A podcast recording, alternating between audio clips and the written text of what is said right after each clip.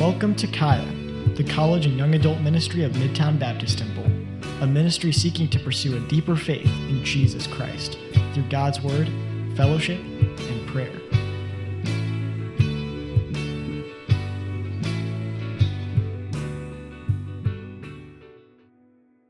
First Corinthians 15, we should be ready to go. Turn there. It's good to see everyone. Uh, it's a little dreary out there. Okay, some rain, overcast.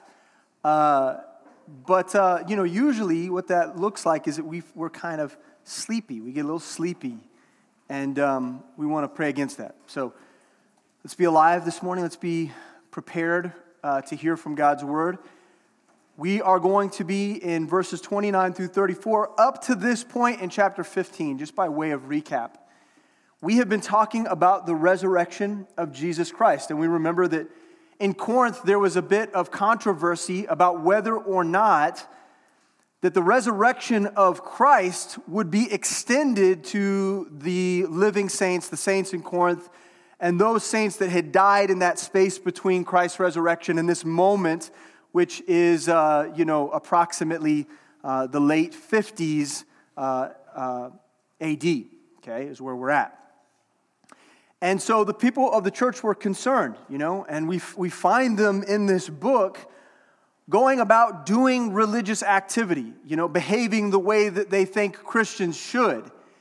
And yet, in their hearts and in the conversations between the congregates and the church, there was, there was concern that there would be no resurrection for them when they died, which affects everything. I mean, what we're coming to find uh, from studying this is that, that without the resurrection of Christ, we are most miserable.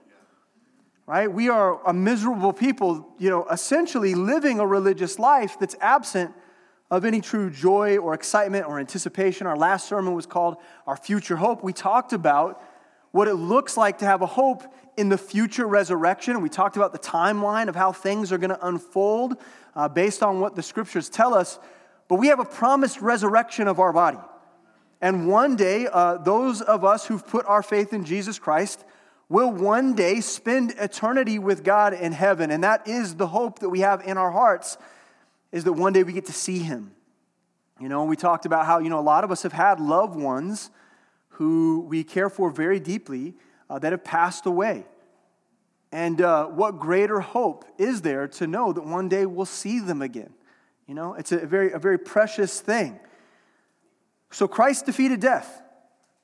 Amen?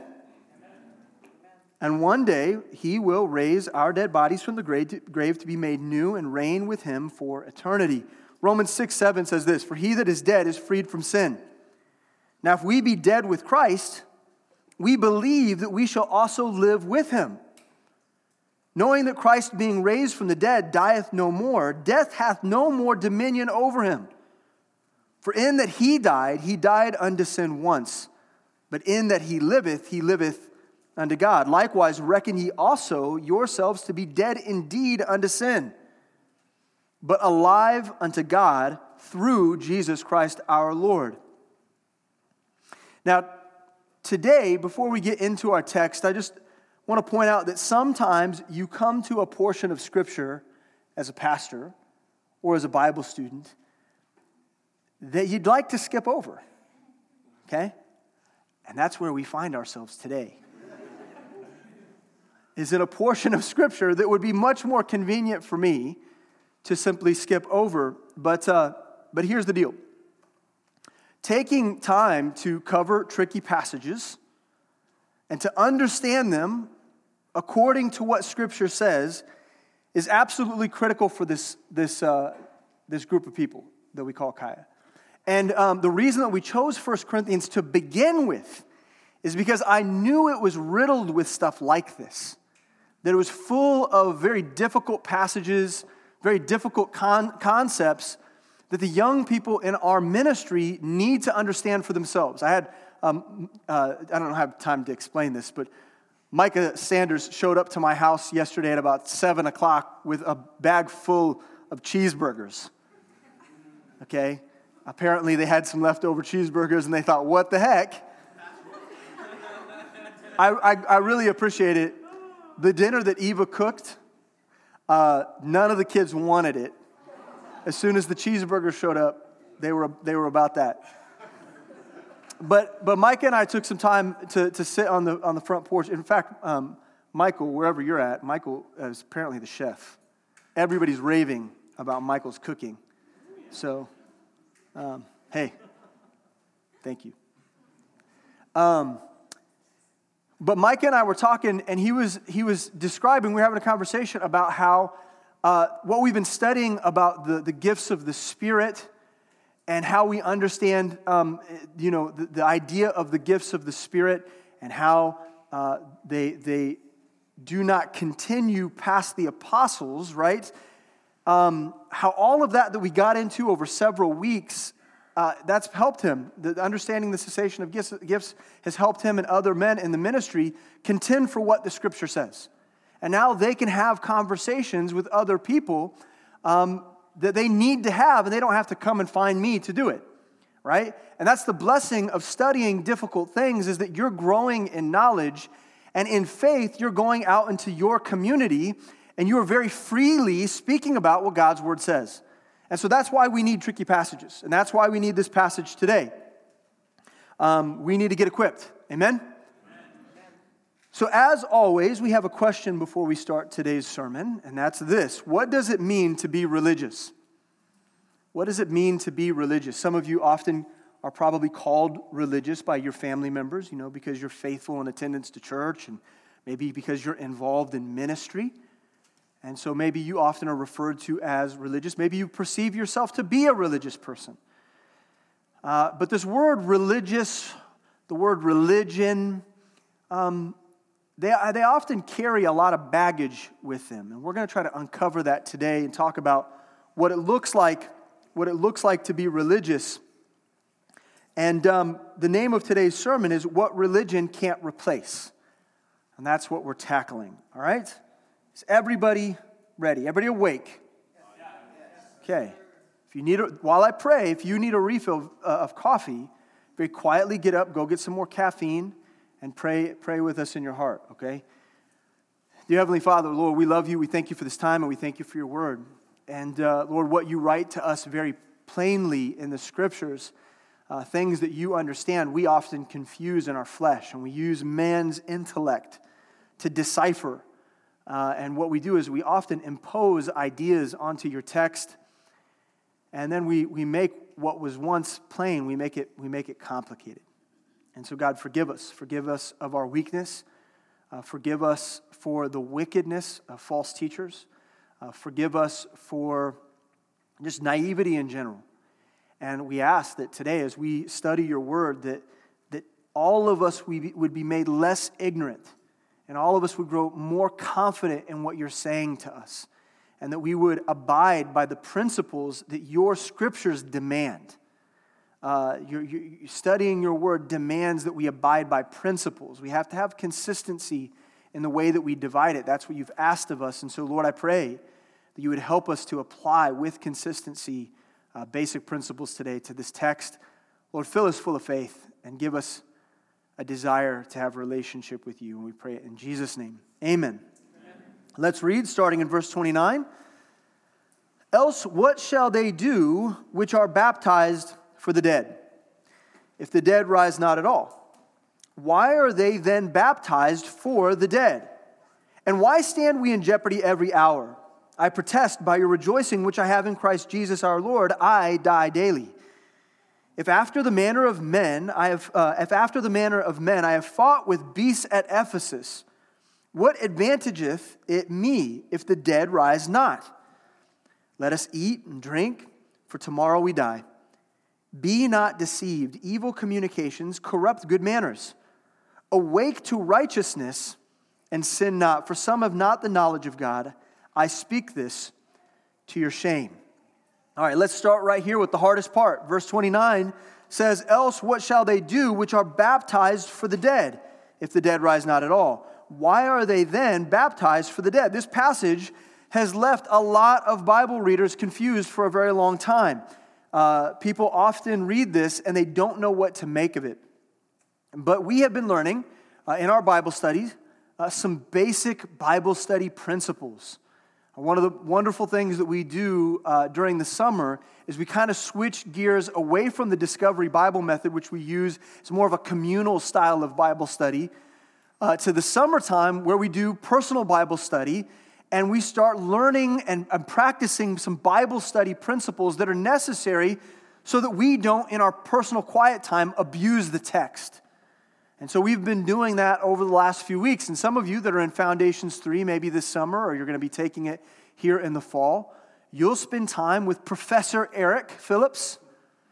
And he will be ter- teaching you a basic hermeneutic, which basically just means he's going to be teaching you how to study the Bible. And he'll be talking about principles that are necessary for understanding the Word of God. We all know that there are many people, both well intentioned and also wicked in their intentions, that take the Word of God and they misapply it. And when the Bible is misapplied, we end up believing and doing and behaving in ways that are actually opposite to what the Scripture teaches. And so it's important that we under, learn to understand the Bible for ourselves. You know, it's one of the, the tenets of this church that everyone in our congregation learn the Word of God at the very same level that our pastors know it, and if not better. We would encourage, I mean, it would be wonderful if everyone in this room understood how to study the Bible at an even greater level and had a greater knowledge than even me, right? That's, that's important for us, and that's why we go deep in the Word of God. So let's, let's revisit some of these principles, all right? Okay, so if you're, if you're taking notes, this is where you, this is where you want to get some stuff down. Let's talk about this one principle. Principle number one for today is the principle of confirmation. The principle of confirmation. Okay, it should be on the slide. There we are. Okay, the principle of confirmation, which means that, that we don't establish a biblical doctrine on a single statement in Scripture. Okay? We don't establish or, or affirm a, a doctrine uh, of Scripture based on one single passage. Now, there are instances in, in the Bible where there's an exhaustive passage, where maybe a chapter or two or three is devoted to a concept. For instance, uh, in Romans chapter 9 through 11, uh, we get this exhaustive declaration of how one day Christ will reunite Israel. He will awaken them again to the, to the fact that the Messiah has come for them and he will regraft them into the body of Christ. He'll graft them back into his church. Now, that's an exhaustive passage, but even there, we can go to other places in Scripture and find Scripture that affirms the concepts that we find in Romans chapter 9 through 11. But the one thing we don't want to do is take small portions of Scripture and, and that, that don't give us a whole lot of information and turn them into doctrines. Now, there's a passage in Scripture that kind of teaches us this idea. That's 2 Corinthians 13 1, where it says, This is the third time I'm coming to you. In the mouth of two or three witnesses shall every word be established. In other words, the more witness to a truth that we have, the more established that it is. And that's true for studying the Bible as well. When we see patterns in Scripture, when we see repetition in Scripture, that's how we build doctrines. So, so here's the deal no other place in Scripture does this phrase or this idea of baptism for the dead appear. We don't find it anywhere else. And so we aren't going to establish a doctrine based on this one somewhat ambiguous portion or passage. Everyone understands so far? Okay? All right. We're getting somewhere, so we, we, we need to continue on. The principle number two that we're going to talk about today is this principle called the principle of direct statement over question. All right? And if this is feeling real academic today, uh, we'll, have, we'll have some devotional application here at the end, but you need to know this stuff. Amen? Yes. We need to know it. Yes. The principle of direct statement over a question. In other words, we don't ever establish a doctrine or affirm a doctrine based on a question in Scripture. Now, here in, in, in verse 29, we have two questions that follow each other back to back, right? And so many heresies that exist in our world today are based upon questions and rhetorical devices in Scripture. And they'll, they'll take these and they'll, they'll take them out, out of their context, of course, And what they'll do is they will draw a conclusion based on a question. Now, a question, you, we all understand. You guys remember like elementary school English, don't you? Right? Questions are different than statements, they're different things. Right? You, you know this, right? Questions are different than statements. So, good questions, they, good questions in Scripture, they might provoke thought and they might reveal truth. They might prod you towards truth. They might cause you to sit and to contemplate what is or isn't true. But by their very nature, questions point outward, don't they? Questions point, outward to you. So if the Bible asks a question, it's asking it of the reader, it's pointing outward, it's, it's asking you to consider something. But statements point inward towards the text. When a statement is made in Scripture, it's pointing inward and it's calling you to consider the truths there within. So we can't undermine the context uh, uh, by, by, by taking a question and turning it into a declaration. Does this make sense? Okay, principle number three. This is one we talk about quite often, and that's the principle of context itself. Everything we understand about doctrine is established within the framework of the passage, chapter, or book, etc. Right? Everything that we can, can garner or glean about a truth is established or affirmed by the, by the nature of the passage itself, okay? And so, where we're at right now, obviously the context is the, the resurrection. We've been having a conversation about the nature of the resurrection, about, about Christ's death, burial, and resurrection, and, and how we can hope in it and trust in it and, and put our faith in it and anticipate it for the future, right? And we've been studying a passage, and we've been studying that passage within a chapter, and we've been studying that chapter within a book, and, and we've been studying that book within the Pauline epistles, and we've been studying the Pauline epistles within the New Testament and the New Testament within the context of the whole of Scripture. All of these things must be considered as a whole, right? And when that kind of structure or that framework breaks down, we get in trouble. So never take anything in the Bible out of its context in order to get what you want out of the passage. Some of you are familiar with this statement. You can find this statement in uh, many different uh, wonderful commentaries. And uh, from, you can hear this, I hear this probably most often from Mark Trotter and from Alan Shelby, but they often say, a text without a context is a pretext. It's a pretext, okay? A text without a context is a pretext. Now, if you don't know what the word pretext means, pretext is when someone justifies something based upon a concealed agenda. All right? When someone comes to the text with an agenda in mind, I have a, a, a, you know, I have my own personal truth. I have my own personal perception.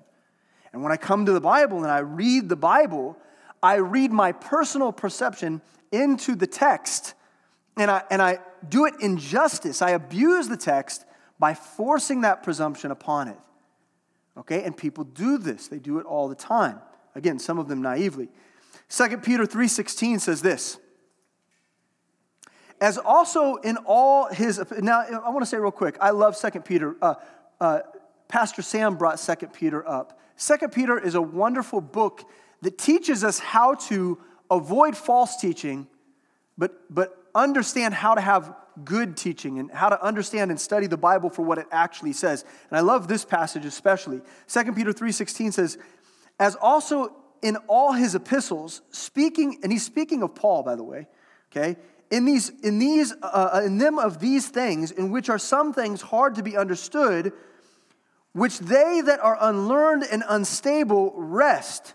Now, this word wrest means which uh, uh, uh to twist or to distort, to distort or twist what the text says, as they do also the other scriptures unto their own destruction, is what it says.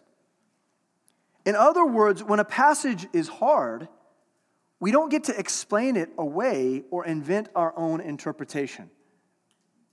Okay? When something is difficult, we don't get to just, you know, come up with something quick or convenient and just fill in the gap and move along because that's a dangerous thing to do. 2 Peter chapter 1 verse 20 says this, knowing this first that no prophecy of the scripture is of any private interpretation. In other words, you don't get to have a private interpretation, a personal interpretation of the Word of God. So here in 1 Corinthians 15 29, our, our context is the resurrection of the dead, the teaching that Jesus uh, uh, rose from the dead, that, that those that believe on him will one day get to partake in that resurrection from the dead. And understanding that context helps us, helps us to under, uh, understand these verses and the progression of thought. Number four, fourth principle, final principle for today. There are many principles. How many principles do you teach, Eric, in Foundations 3? Uh, total of 18 principles, okay? We're going to talk, we're just talking about four, and these four are the ones that apply specifically to what we're looking at today. So, principle number four is this principle of comparing Scripture with Scripture. And this, this principle is really important, okay? Because we believe that the best commentary on the Bible is the Bible itself, right? Not something that some talking head or scholar uh, says about it.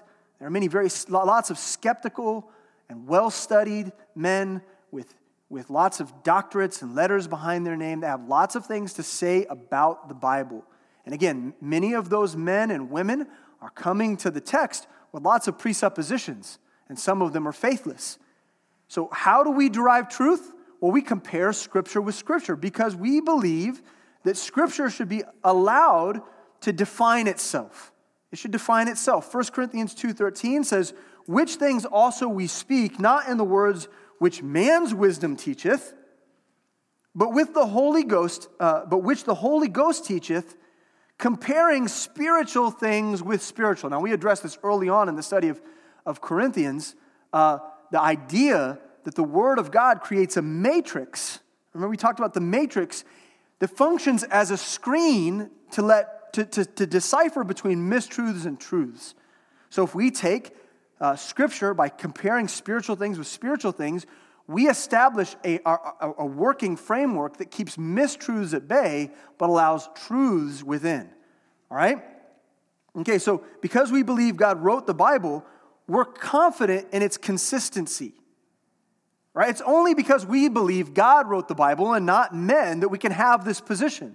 If we believe that various men through different times over a 1500 year period from different places all over the Middle East and, and, and abroad were writing different things about God, well, we would believe that the Bible itself contradicts itself, right? We would believe that it would contain contradictions, but we don't believe that.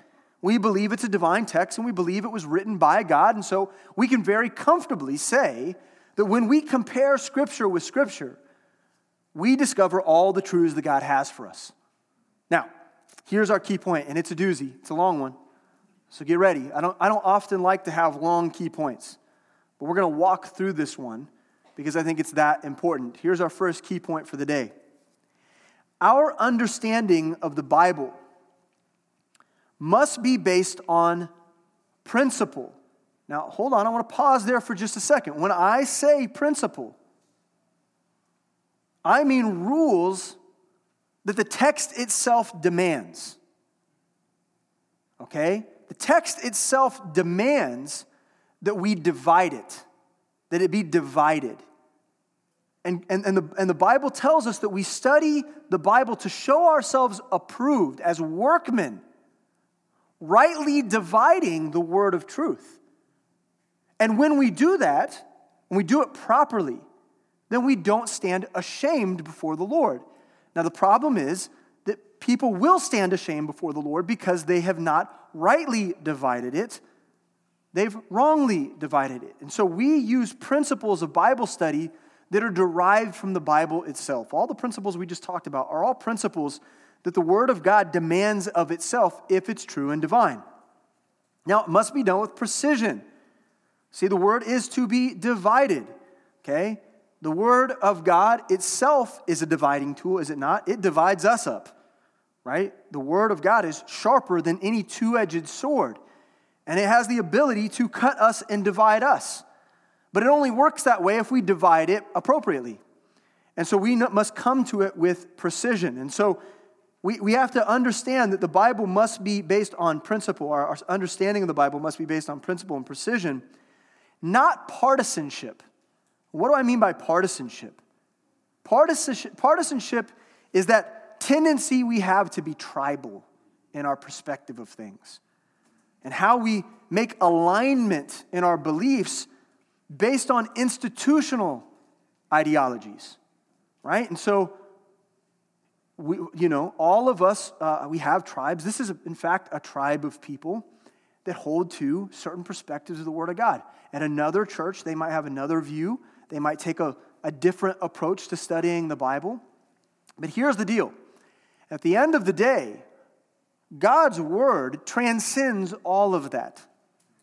Okay? It's our job to come to it with a sense of, of, of, a desire to pull literality from the text. And we're as literal with it as possible until, until it tells us that we can't be. You understand? We take it as literal as we can until the Bible itself tells us that we can't take this literal, until allegory demands itself. Understood? So we, we don't get to just say, well, you know, uh, you know, MBT approaches the Bible this way, so so do I, I guess. Okay? And we don't get to say, well, I was taught this as a kid, and so that's what I believe. Or, okay, we've got to be real careful. The Word of God transcends all of that. Our desire has to be to come to it without those kinds of presuppositions. And so that leads us to the next thing. We need to be careful not to come to it with personal perceptions. In other words, personal presumptions. And when we have personal presumptions, that means that we're unaccountable. When we have private interpretations of the Bible, it means that we aren't studying it with the accountability of the saints in mind.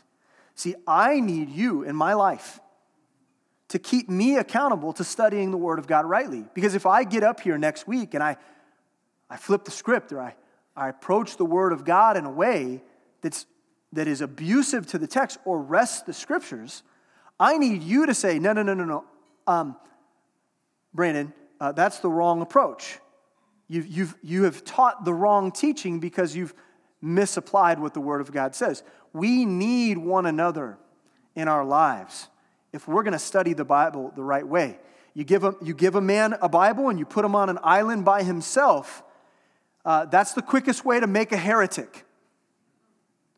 And so you have people who take the Bible and they go away to their little dungeon, you know, eh, down in the basement.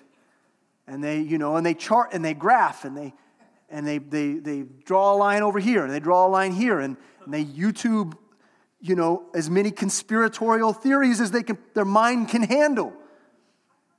And then they come to the Bible and they beat it all around and they, they make it what they want it to be. And they don't do it with any accountability. You get to become your own God when you do stuff like that. Be very careful. And so that's our first key point. So when considering verse 29, let's pull it back into the passage.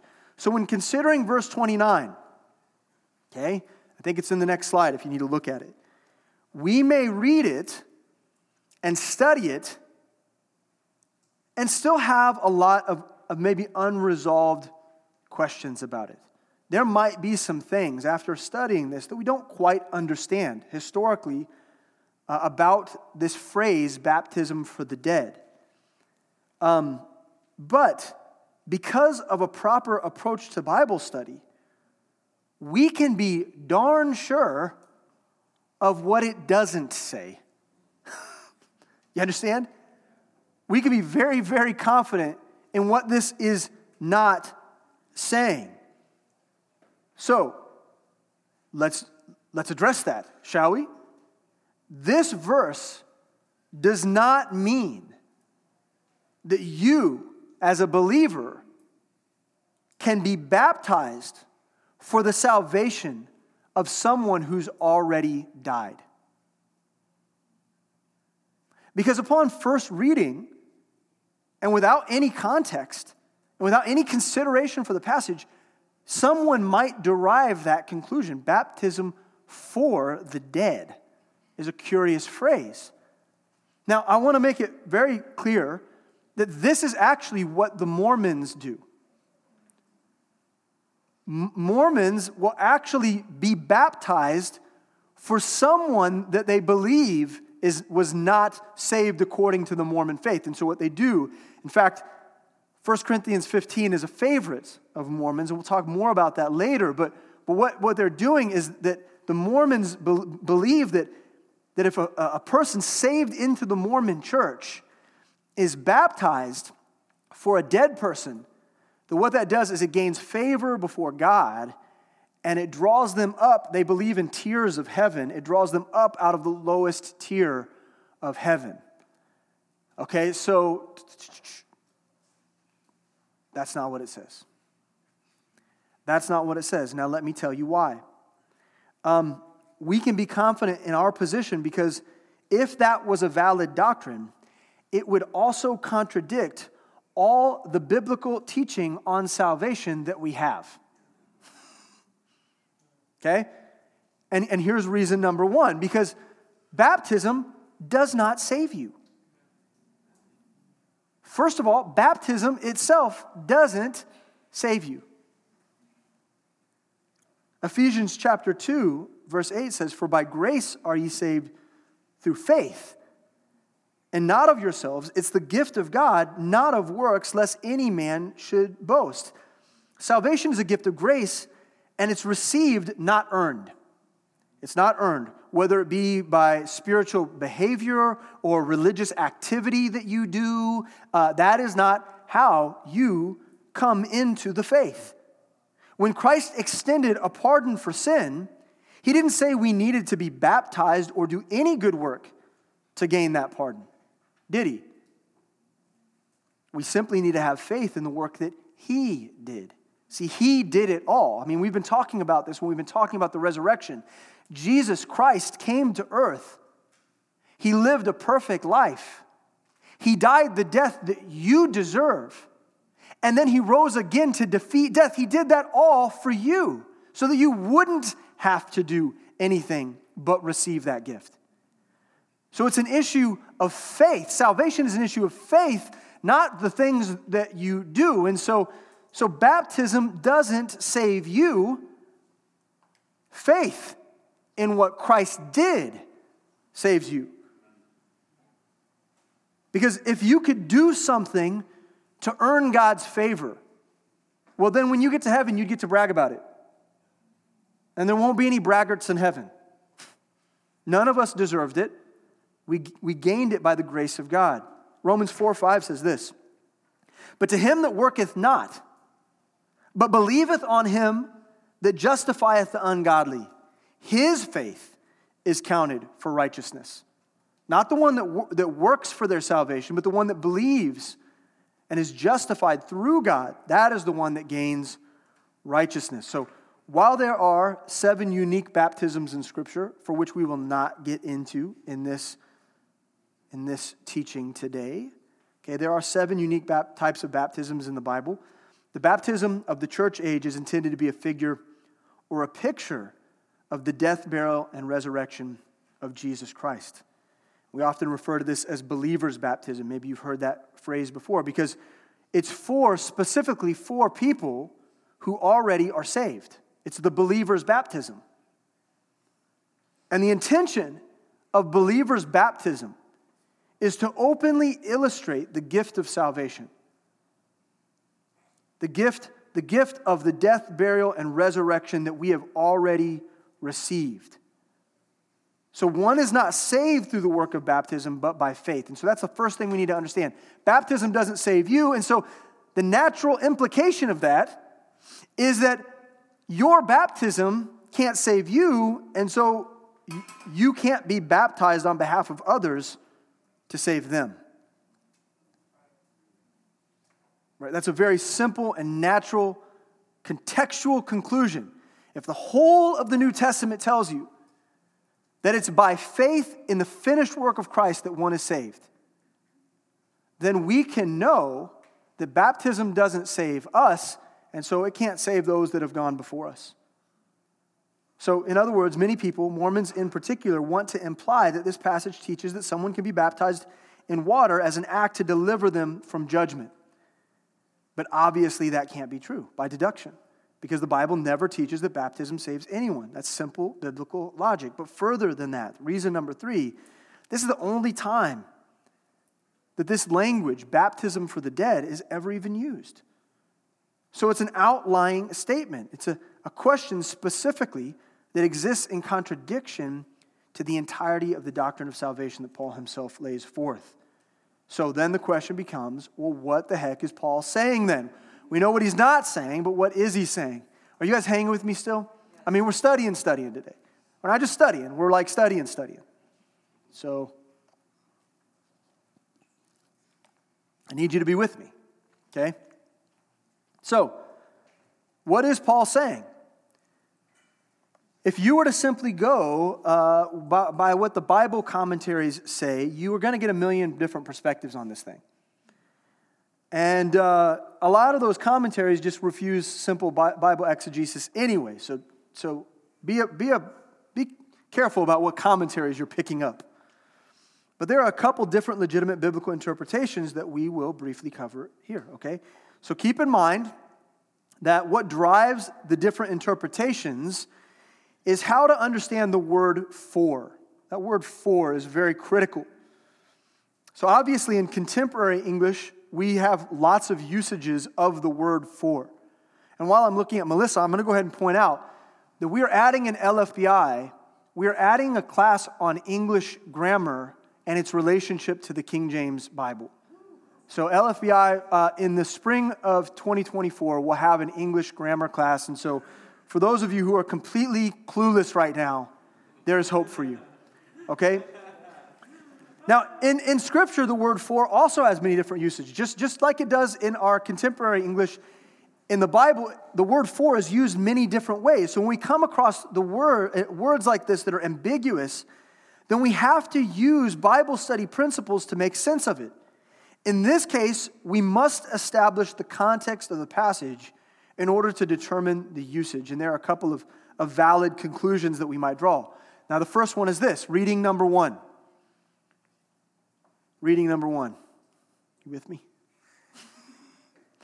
I know you're trying, bro, so I appreciate that. Reading number one is this that it's the, the, the word for could be understood as because of. Okay? So there are some who would say that the context is referring to those saints who have died and will one day rise again. Okay? So, baptism because of the dead. So, so the, the word for, the usage is equivalent to, to the use of because of. And so you might read the passage like this, verse 29. Else, what shall they, they do which are baptized because of the dead, if the dead rise not at all? Now, in that case, uh, people are coming to Christ and getting baptized because of the testimony of the saints that have gone before them. In other words, we're reading this and we're saying to ourselves that in Corinth, people were coming to Christ because of the testimony of the saints that had gone before them. Now, you know, in this time period, there were many people that were giving their life for the cause of Christ. Right? And the church in Corinth were bearing witness to all of the saints that that were laying down their life because of what they believed. They were being persecuted and killed. And there were believers that, that went before them that laid their lives down. And when they look back and they, they could name the names of people who, who gave their life for the cause, they can say, That was powerful in my life. And, and so I'm, I, I, I'm baptized because of the dead. Now, this is a fair reading because it doesn't actually abuse Scripture to believe this. But I don't think it's the most accurate reading. I don't think it's the simplest conclusion. I think the simplest conclusion is this one. Number two, that baptism is a picture. It's a picture. And we need to understand it as a picture. I think the simpler understanding focuses on what this baptism question points to, specifically, whether or not the, the picture of baptism is, is legitimate.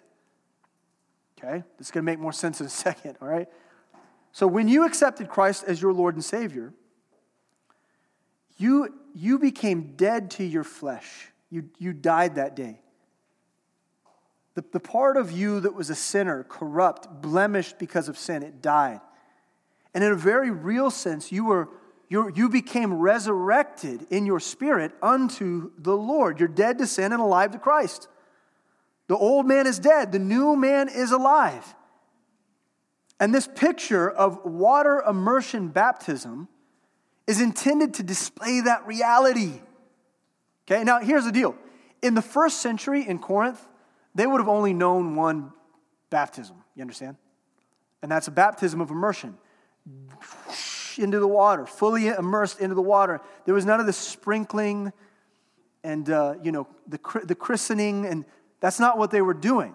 Okay, the word baptism itself means immersion. And so in the first century church, they were going down to the water, and because of a person, because a person professed Christ, they publicly dunked them into the water and brought them back out. Why? Because it's a beautiful picture of what Christ has done in our lives. Now, today we got to watch as Matt, I mean, it's perfect timing, right? Matt and Claire got baptized today in first service. And when they stood on stage, and we were conversing, it was very important for all of us to affirm that they had put their faith in Jesus Christ. And, and in Matt's case and Claire's case, it was from a very early age that they, they believed on Christ. They repented of their sin. And Claire had this moment of agnosticism, and Matt had this moment of doubt. And, and, and they had difficulties in their faith. But nonetheless, there was a moment in time in which they put their faith in Jesus Christ. Maybe they had to come back to faith again, but you're saved in a moment, just like you're born in a moment.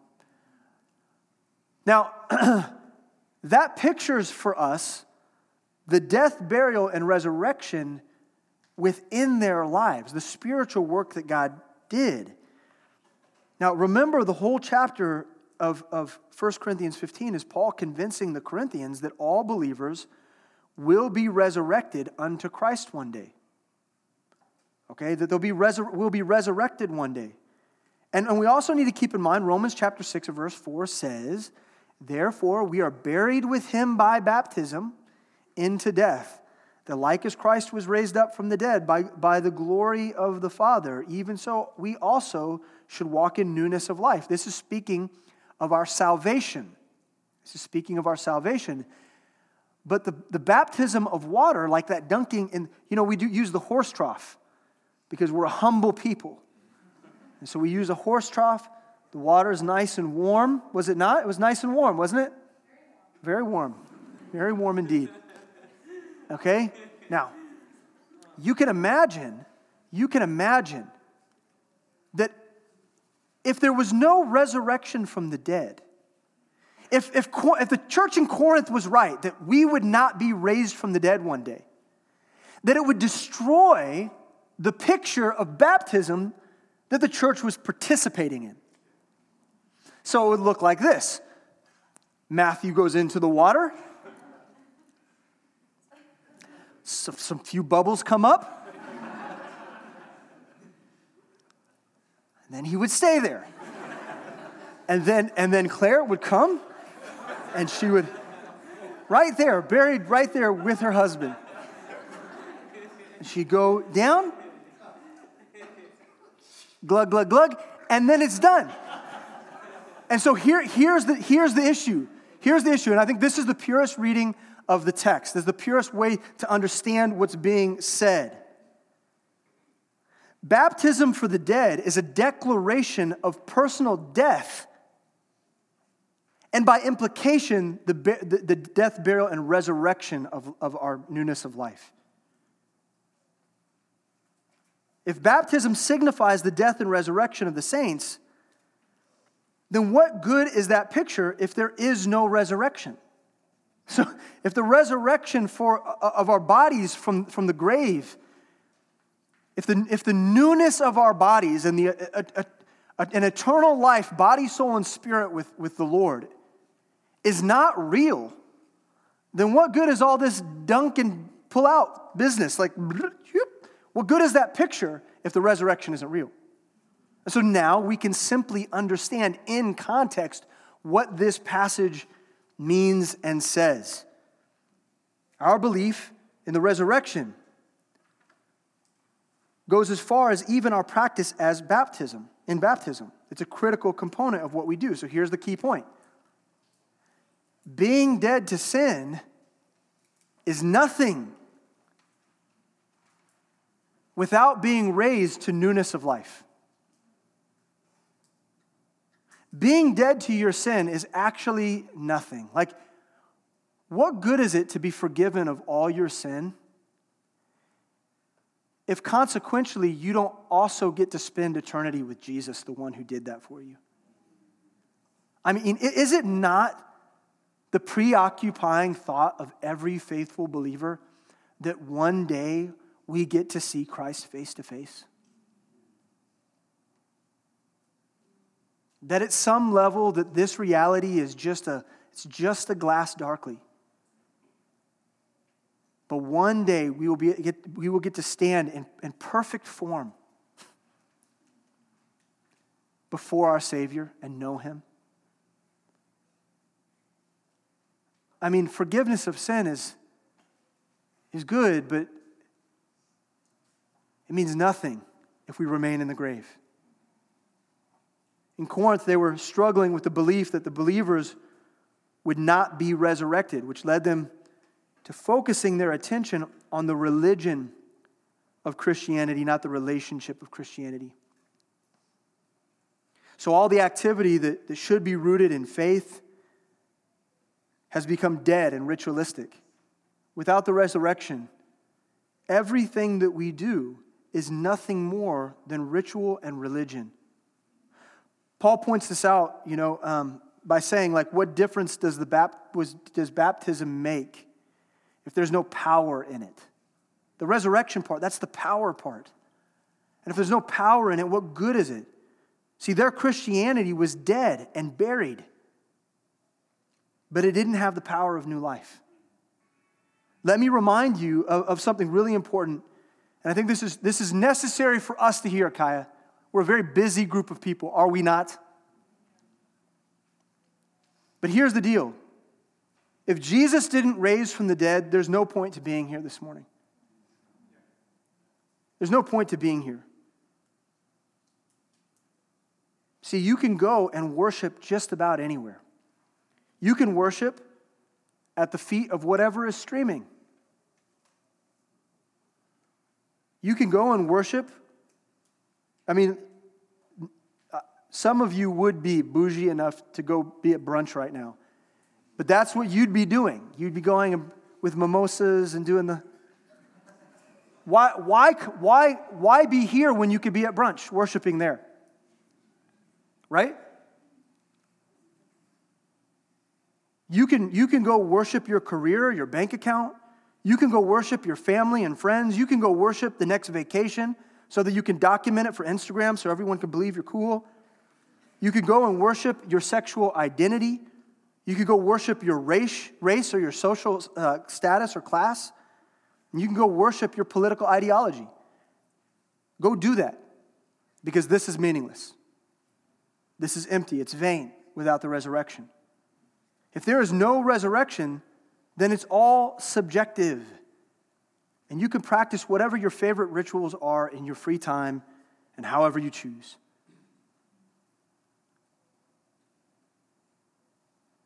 But the opposite truth, the adverse truth, is this if Jesus rose again, then engaging him with everything that you have, with all of your faith, is absolutely critical. And it affects everything. If Jesus rose from the dead, it affects absolutely everything. Listen as Paul explains this very thing in verse 30. He's, talking about Christians. He's like, if baptism just pictures the death of Christ and there is no resurrection, if we don't have the hope of a resurrection, then why stand we in jeopardy every hour? Why would believers put their lives at risk all the time? Why would they do that? I protest by your rejoicing, which I have in Christ Jesus our Lord. I die daily. Why would, why would I bother crucifying my flesh, mortifying my flesh? If after the manner of men I have fought with beasts at Ephesus, what advantageth it me? And so we're not going to get into that, but, but what it comes down to is that in Ephesus, Paul clearly risked his whole life by going against the beasts of, that, that were in Ephesus. Why would he do that if the dead rise not? I mean, if the dead rise not, let us eat and drink, for tomorrow we die. Be not deceived. Evil communications corrupt good manners. I mean, this is a warning right here that they've sown seeds of division within their own congregation by sitting around and, and, and postulating that there's no resurrection that has done damage. Evil communication corrupt good manners. Awake to righteousness and sin not. For some have not the knowledge of God. I speak this to your shame. Here's our key point sacrifice the sacrifice of ministry, your time, your resources, your energy, your Bible study, your love for other people, taking the time to, to go meet with friends and, and family members and share the gospel and to, to devote your life to what this is. All of that sacrifice is only significant if there's a future re- resurrection. I mean, let's be real honest. What kind of person would I be if I stood in front of you every single week and I said, hey, you got to go deeper? Hey, you know what? You should go to Bible study. Hey, you know what? You should stop thinking so much about your career and you should focus more on what it means to be a disciple of Jesus Christ. If I stood up here and I said things like, you know what? Uh, the Bible teaches us and instructs us that we should give of our finances to the church. And you should, you should give as the Lord has given to you. You should give your money to serve into the mission. What kind of person would it be if I was asking you to go all in on the mission of Jesus Christ if there was no resurrection? I mean, I, I would be a wicked person.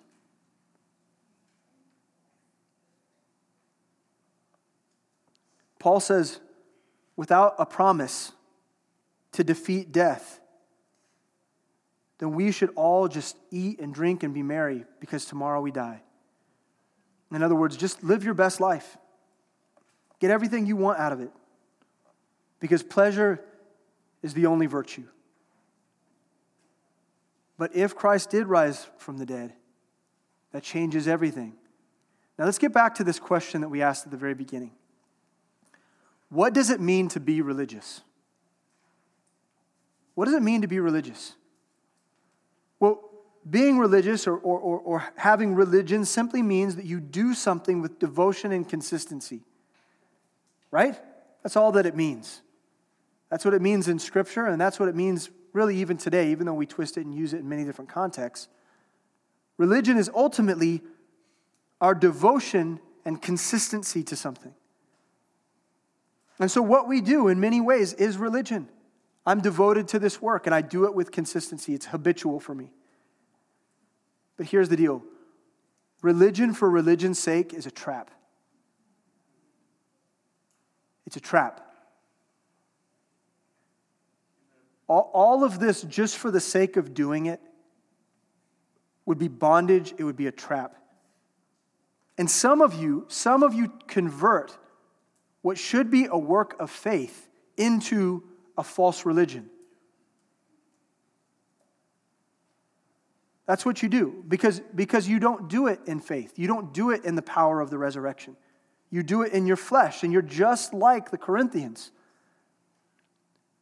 who are, who are going about doing stuff but with no real hope. Religion born out of righteousness religion that's bestowed upon us, well, that's freedom. Verse 34 says, Awake to righteousness and sin not. For some have not the knowledge of God. I speak this to your shame. See, religion can't replace the relationship that we have in Jesus Christ through the resurrection. It can't. Now, I just want to speak very frank with you. I know that there are people in this room that call themselves Christians that have no daily walk with Jesus Christ. You know, think about this from Christ's perspective. Everything that he gave, his, his life, his love for you, laying it down, the resurrection, the, the future that's ahead of us, all of the work, the heaven, heavenly realms, the things that he's prepared for us. You know, he's given a lot.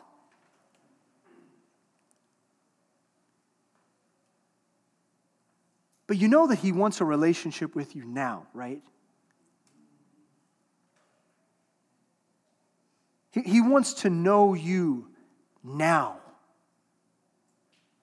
And every day that you wake up and you perform religious activities or rituals that feel spiritual, you do ministry, but it's hollow and empty, it's a living mockery to what he's done. See, all of that work, according to James, all of that work that you do for God should come out of faith in him.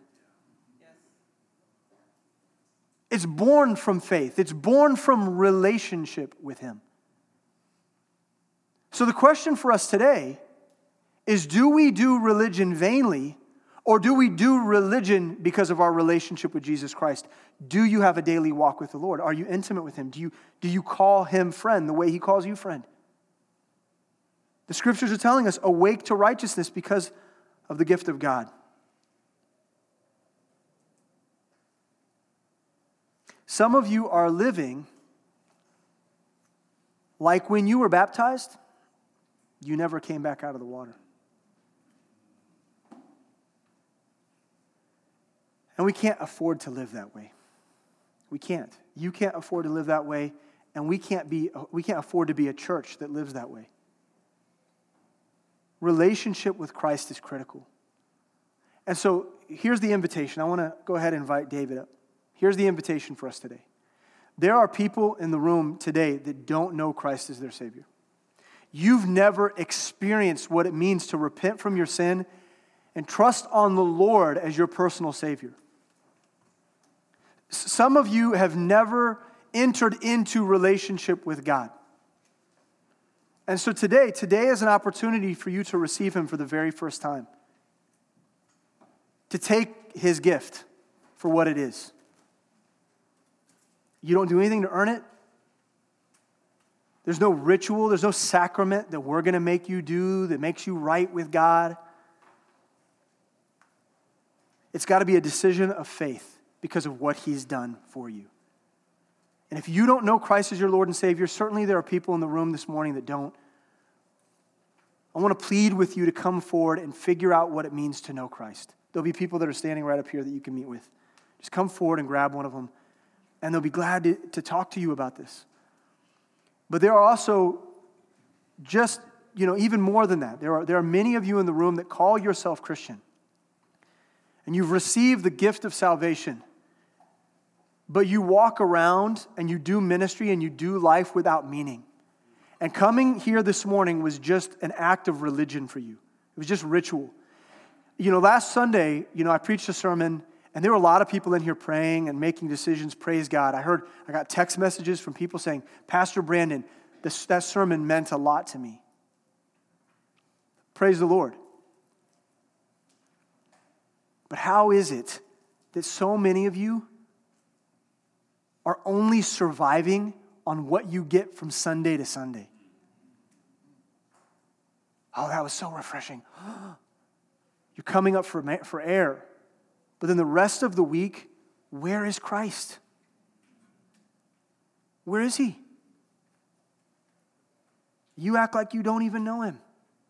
Like if you passed him on the street, you wouldn't even know him. On Sunday, you do, but, what, but the rest of the week. So here's the issue some of us are religious, and we're religious in vain. And we need, to, we need to correct that before the Lord this morning. And so if that's you, I, I invite you, grab a hold of someone and, and say, hey, I've been, I've been acting like a Christian in vain. I've been doing all the ritual and religion, but there's no life. I want the life. I want the power of the resurrection to be real in my life. Dear Heavenly Father, Lord, thank you for this time. Thank you for helping us uh, as we navigate what's a kind of a difficult passage. Lord, I pray people learn something uh, from your word today. But Lord, most importantly, uh, I pray that, that whatever learning we gained, that it would produce faith and uh, behavioral change. That people would this morning uh, have greater faith, and, and, and if they need to make a decision, they, they need to renew their faith, that they would do that. And that they would come forward or grab a hold of someone and they'd get the prayer that they need, and they would begin to, to recognize who you really are to them. Lord, if there are people who aren't saved that don't know you, Lord, I pray that, that they would come to see you for the very first time and that the blinders would fall and that they would have faith. Help us, God. We're trusting you. In Jesus' name, amen.